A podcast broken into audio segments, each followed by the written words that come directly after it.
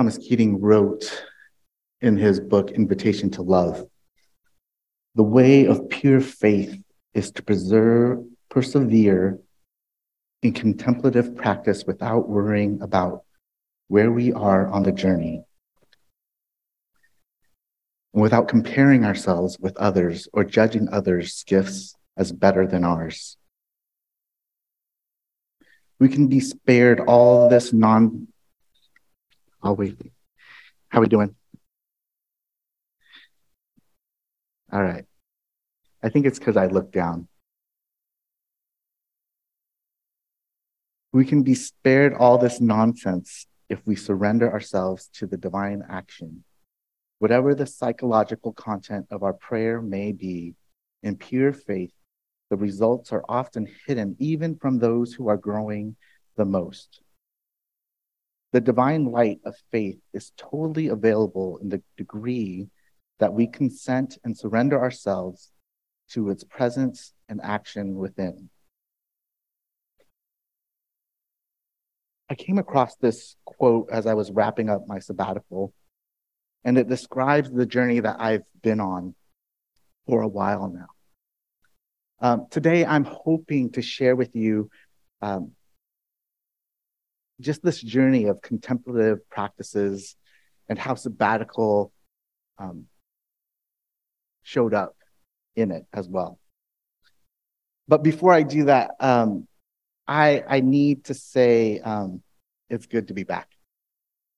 Uh, if you haven't met me yet, my name is Joel. I'm the community pastor here. At least I think I still am a community pastor. a lot of changes are happening. I came back to three more staff members, which are a blessing and a gift. Um, and then so many new faces that I can't wait to get to, to know. A bunch of old faces, or I should maybe familiar faces that um, that I want to reconnect with. Um, but Missio, thank you. Thank you for giving me um, three months of rest, three months to be restored and to be refreshed. Um, I don't have words for what a gift um, this sabbatical was. But my hope is today to summarize kind of the things that I've learned, some of the things that God um, just brought to the surface. So let, let me start by, by saying this. We all have parts of ourselves that aren't necessarily our favorite parts from our doubts and our fears, our guilt and our shame. Things kind of bubble up from that, right? Uh, those doubts, those fears, those shames expose themselves in different ways that we act, in different ways that we protect ourselves. Some people call that um, the shadow self. My journey with God is marked with the shadow self. Things that I get hung up with, things that hinder my walk with God. I think all of us have that. I know all of us have that. If we sit and we contemplate what actually is going on underneath and why we act the way we do or why things happen that we don't really like about ourselves. So I have three, just three, that actually have been bubbling up a lot. I have more, but I'm going to focus on three. One is I, I, I speed up and everything feels urgent. I get stuck in cycles where I am on the move. I want to get everything done fast. And then as I get done, I rush through everything else, and then I add more to it. So then things feel urgent. I need to do this. I need to do that. I need to get this done. I need to get that done. I don't, yeah, I, I don't even know how, how to explain it because it pushes me that fast, right? as I'm teaching, as I'm I'm preparing, as I'm talking to you, I feel an urgency already, just kind of like, how do I get this all out? Right? So it's there, it's underlying, it pushes me. The second thing that has been my shadow self is this need for control. I have a vision of how I think things should be, how people should act, how I should be. I have a desire to make things happen, a desire to control the narrative of what people think of me or see of me or the situation. I got control issues. One of the other shadow self things that come up is this agenda I have with God. How I want Him to show up, how I expect Him to show up. I want Him to do A, B, C, D, and then throw in everything else for me. This shadow self is, isn't new. It's not like it just crept up and it, all of a sudden in October, I was like, oh my gosh. I've been aware and battling these shadow selves for a long time. I wrestle with God, asking Him, why am I like this? Asking Him, why don't you change me? And one of the, the, the different ways that I've wrestled with God over the years is, is to put into practice rhythms, and contemplative practices. Things that we've invited you as a ministry over the years to, to join in with us. Like daily centering prayer, getting up in the morning, spending time with God, spending time reading the Bible and soaping, like journaling, looking at scripture, observing it, applying it, praying through it invitations to silence and solitude, to get away. Those are the ways that I wrestle with God over the years. Those are the ways that I try and combat the shadow self. At times, I feel successful.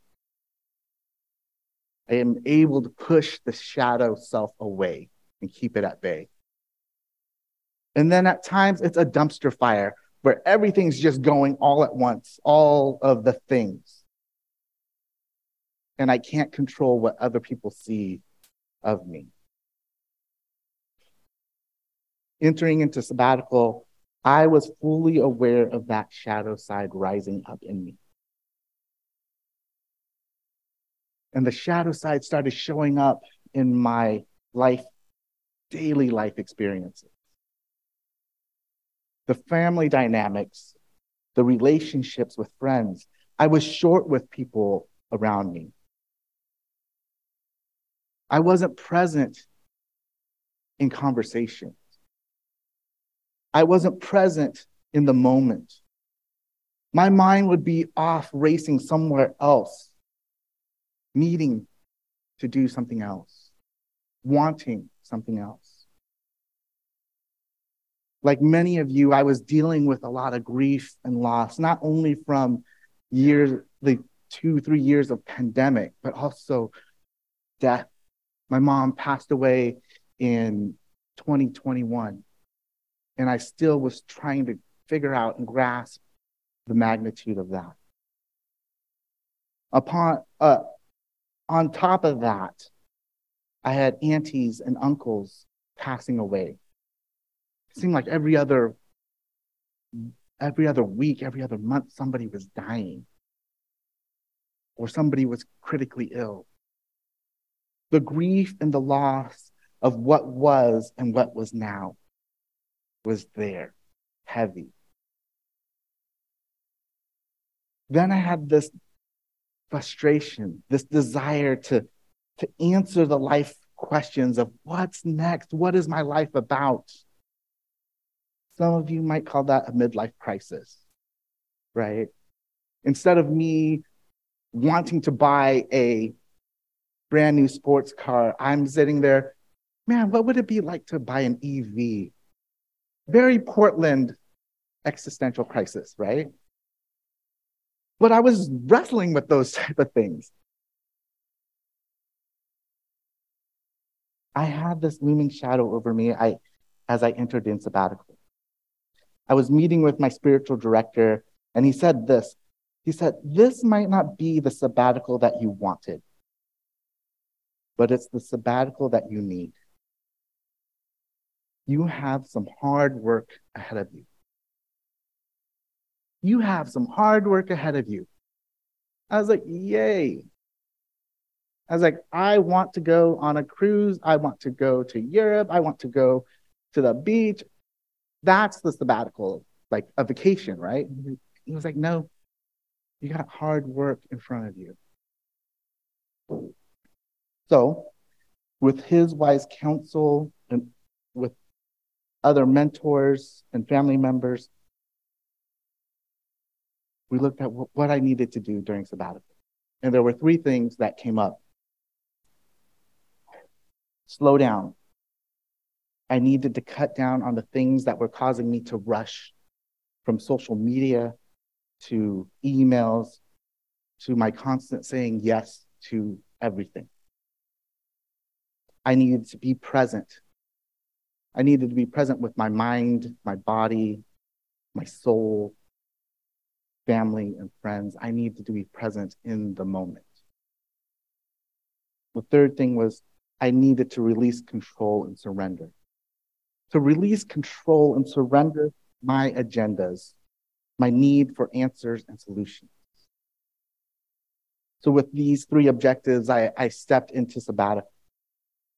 And what was interesting was before sabbatical, during sabbatical, even right after sabbatical, I got a couple different texts with the same verse Psalms 23. Psalms 23 is the, the verse that, you know, like in movies when they're going to go execute somebody, the priest reads Psalm 23 to them. So this is what I was sent. But I'm going to read to you the message version of it so it doesn't sound as dire. God, my shepherd, I don't need a thing. You have bedded me down in lush meadows. You find me quiet pools to drink from. True to your word, you let me catch my breath and send me in the right direction. Even when the way does, even when the way goes through Death Valley, I'm not afraid. When you walk at my side, your trusty shepherd crook makes me feel secure. You serve me a six course dinner right in front of my enemies. You revive my droopy, drooping head. My cup brims with blessing. Your beauty and love chase after me every day of my life. I'm back home in the house of God for the rest of my life. At the beginning of my sabbatical, in the midst of my sabbatical, as I wrap up my sabbatical, I'm getting this reminder of Psalms 23. I started my sabbatical in November, and I went up to Black Lake uh, in Washington for four days. So I'm sitting at Black Lake and that's beautiful, right? But I felt like I was going through withdrawals. I couldn't sit still. I couldn't concentrate. I could not sit still and concentrate for anywhere more than 10 minutes at a time. I would wake up, I would eat breakfast, I'd fall asleep. I'd wake up, go for a walk, come back, fall asleep. I'd wake up, eat lunch, fall asleep. I would wake up and fall asleep and wake up and fall asleep. I was like, it was the, I was in a fog for four days. Just going, this is what sabbatical is going to be like. Like there's this beautiful view and I can't even enjoy it. I can't sit still. So I keep walking. And it was not enjoyable. It wasn't fun. It wasn't relaxing. It got wet. It got cold. The cabin that I stayed in was musty. I couldn't wait for Lisa and the kids to come pick me up. But in that time, God did tell me something. I'm taking a walk and this sign pops up. It says, slow down. Speed limit 10 miles per hour. Slow down. So the next week, well, thankfully, Lisa and the kids come pick me up. We go spend time together as a family. The next week, I head to Mount Angel Abbey. If you haven't been up to Mount Angel Abbey, go. You can just walk the grounds with the, the monks. I spent the week at the monastery learning and practicing more about contemplative spirituality from teachers and mentors. And I just sat and I listened to the people that have gone ahead of me, that have practiced the, the art of slowing down and listening. And I started this book, a book that I've been putting off for a while because I was too busy to read it. I don't think you can see it. It says the book's called Three Mile an Hour God.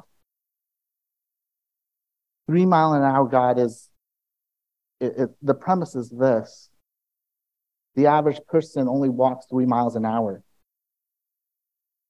Jesus walked three miles an hour when he was doing his ministry. And the question is are you living a life that is darting ahead of Jesus? Are you outpacing God the Father? Slow down. So then the holidays come. And you know how the holidays are, right? You you know about me, right? If you've been around at all. The holiday I, I'm considered a Grinch. And every year when Thanksgiving and Christmas come, everyone's just like, oh, great, Joel, yay. Um, so going into the holidays, I really focused on slowing down, being present, giving up control. I stayed present with the family. I said yes to all the family holiday things. I let go of the control and I actually enjoyed the moment. Friends, it, it was a Thanksgiving and a Christmas miracle. My family likes me. We spent time hanging lights, cutting trees down, playing games, hanging out. And then the extended family that we were with, they didn't want to kill me. Right? They started coining this phrase and called me sabbatical Joel. And I was like, so what was I before? right? And one of the cousins said, Well, it was like you weren't with us. You were a little absent. It was always like you were somewhere else, like you were ready to go home or go back to work. And I was like, oh, yeah, let's let's try and find sabbatical Joel um, a little bit more. So, um, so we spent time with family. We had Lisa's mom's birthday. We went on a cruise, a Disney cruise from San Diego to Cabo and back, and ate like crazy and enjoyed our time together. Spent New Year's on the cruise. It was good. I was present. And so we got off the cruise, and about two days later, I was off to Vietnam. And I think this is where the most discipline needed to happen, right? These spiritual disciplines. The two months leading up to that. That's sabbatical Joel. Just enjoying, right? But it takes this, it took me slow down, be present, giving up control to be prepared to go to Vietnam. Because in Vietnam, there was a lot of uncontrolled. My dad, my mom, my family. So the first thing we did when I got there, we, we went up to the countryside where my dad's hometown is, a little village. And we visited my mother's, my grandmother's gravesite.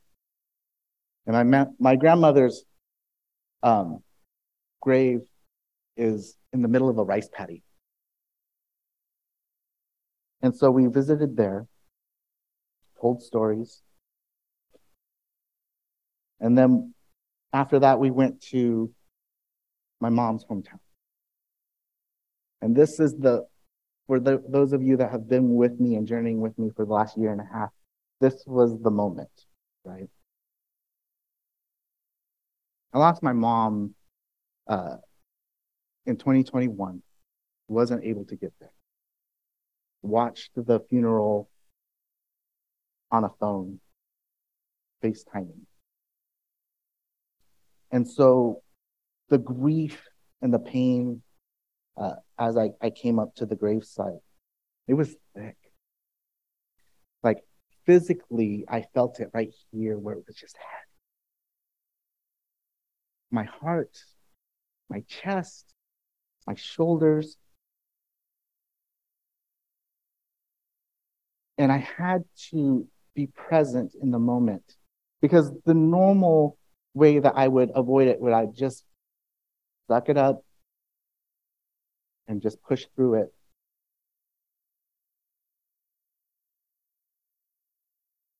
But what God was saying was feel, feel. Slow down and be present with the pain the physical pain, the emotional pain, the mental anguish. And I, I sat there and I just cried with God, saying, Why did it have to come out this way? Why was I able to be here when my mom passed away? Why wasn't I able to be at the gravesite to watch them lower the casket down.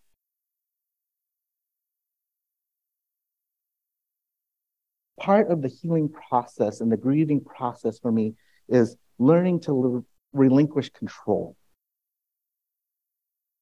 How I wanted this story to play out.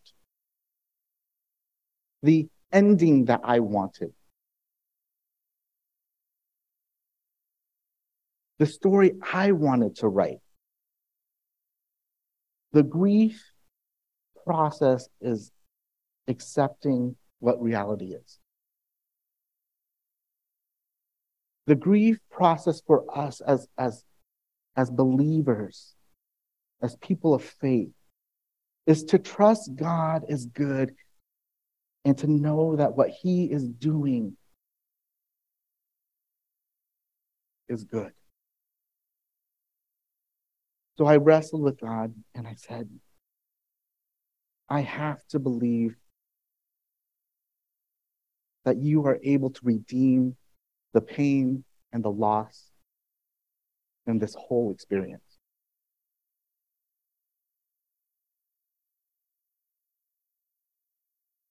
I didn't sit at the gravesite for longer than 45 minutes there was another funeral happening at the same time, which honestly was a gift. Because as I sat there and, and just looked at my mom's gravestone, headstone, they were lowering another body into the grave and singing hymns. And it was a gift from God saying, Here, this is what you would have experienced. So I left there, headed back to my dad's hometown, and we spent. Um, I spent the rest of the time in Vietnam doing nothing. I had no agenda. I had no have tos. I had no rushing around to do. I'd spend the morning with my dad having incredible conversations. This picture, this would not happen two years ago, three years ago. The joy on my dad's face, the the hugging and the it wouldn't happen. So I spent time with my dad, had amazing conversations, and then lunch would roll around and we'd finish lunch and I'd head out. We'd split up. I'd, I'd head to the beach or I'd take a walk. But for about a week, I plopped myself down on this beach. I know, horrible place. Um, but I would plop myself down and I'd say, Here I am, God. I know you're here. And I'd sit. I would sit three to four hours. Just sit. No agenda. I can't explain what happened. But for that week, I was able to slow down. I was able to be present. I was able to release control, not have an agenda. And God showed up. God had been doing something, prepping something in my soul to be able to fit. I say that I, I don't know what happened, but I actually do. Here's, here's what came to me actually this morning. It's not that I it's not that I was uncomfortable spending time with God. It's not that I couldn't open the word and, and be in the word. It's not that I couldn't sit silently with God. I couldn't sit silent, silently with myself. I could not be with myself. It was too loud, too obnoxious. It was too rushed. The shadow self would sneak in and take over. So, what happened, honestly, is that I realized that if I just acknowledge what's happening, that shadow self, and invite God to take control of that, that I could sit. I could sit for three to four hours. I could walk. So for the week, I walked in the rain. I walked in the sun. I sat on the beach. I went to different cities. But I was present. Friends, it, it, honestly, this it didn't happen just in the three months of sabbatical. Contemplative spirituality does not happen in a microwave. You can't make it happen in three months. This has been a journey for years. And God met me. The quote that we started with from Thomas Keating helps paint the bigger picture of what was happening the last few years. And in that quote, there's this word faith. And what I want to point out is that um, if that's hanging you up, faith just is this faith is trusting in the one who fights for us. Trusting in the one who fights for us. So let me read this quote again. Thomas Keating wrote, The way of pure faith, trusting in the one who fights for us, is to persevere in contemplative practice without worry about where we are on the journey. Without worry of where we are on the journey. And without comparing ourselves with others or judging others' gifts as better than ours. I would add, not comparing our shadow sides worse than others.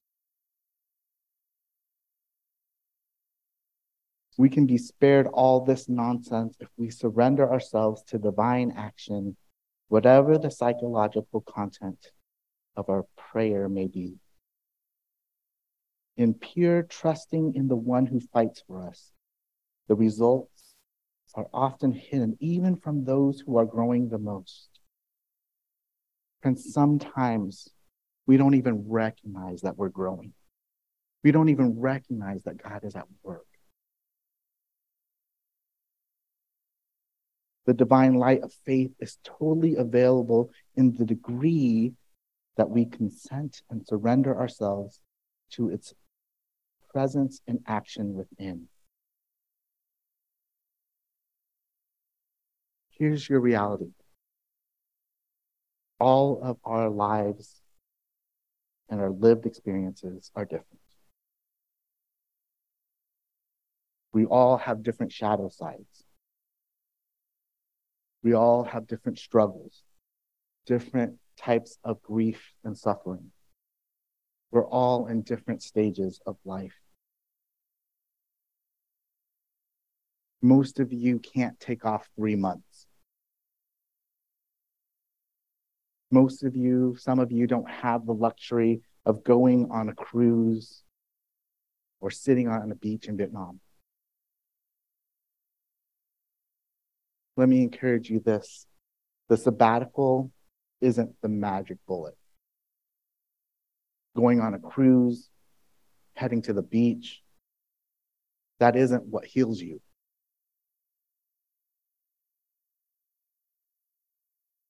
It's not because I'm a pastor. It's not because I'm holier. It's not because I have access to God in a different way.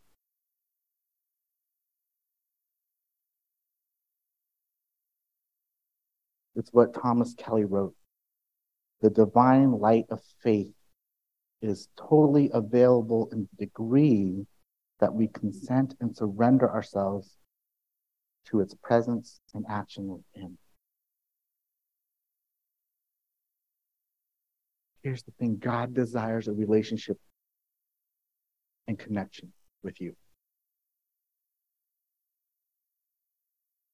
He is present he is active. He is moving, even if we're not aware of it. He longs to be with you. It's not like when I wake up in the morning and I, I brew my coffee and spend time with the Lord. That's my daily practice. It's not like when I when I skip a day or I don't show up, like God sitting there go, oh gosh, I'm so thankful that he didn't show up. I can't take another minute with that guy. But sometimes we act like that. Sometimes we don't think that we're enough or that we think we are too much and God can't handle us. Friends, the reality is we can't handle ourselves.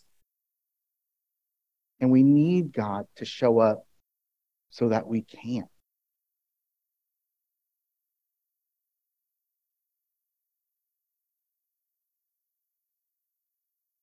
Sometimes we carve out these times to be with God. We go to silence and solitude retreats. Don't forget to sign up. We do our soaps. We spend time reading. And we feel like he's absent, like he didn't show up. But is it maybe that we have an agenda? Is it maybe that we have expectations of how God should show up or what it looks like. You can be certain that God is there. He is present. In Psalms 139, if you read the whole Psalms, it talks about it. Here's a snippet in Psalms 139, 7 through 10. Where can I go from your spirit? Where can I flee from your presence? If I go up to the heavens, you are there. If I make my bed in the depths, you are there. If I rise up rise on the wings of the dawn, if I settle on the far side of the sea, even there your hand will guide me. Your right hand will hold me fast. King David knew that wherever he was, his waking up, his going to bed, God was there. Whatever season of life you're in, whether you're an empty nester, a new parent who can barely get any sleep, who's fighting for time to eat, whether you're a student studying, a single, a professional, all of these we know, whatever season you're in, there's never enough time. Something is always competing for your attention. Jesus' invitation to us to slow down, to be present, to let go of the agenda. That's his invitation. The challenge is to persevere through that. God's presence changes us whether we notice it or not. The work of Christ in our life is available into the degree that you consent and surrender yourself to his presence within you. Last thing have faith in the Good Shepherd. Have faith in the Good Shepherd. Put your trust in the one who fights for you. Put your trust in the one who fights for you.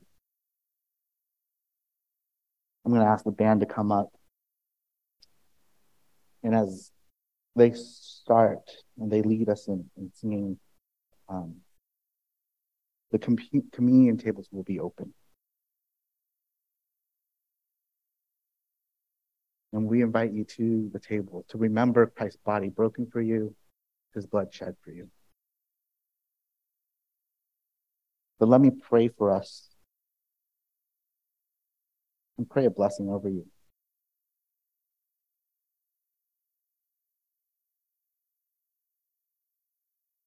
Good Shepherd, Father God, I pray you would sense, I pray that our people would sense an invitation from you, the Good Shepherd, to slow down, to be present, to trust and surrender all the things that are weighing our hearts and our minds down.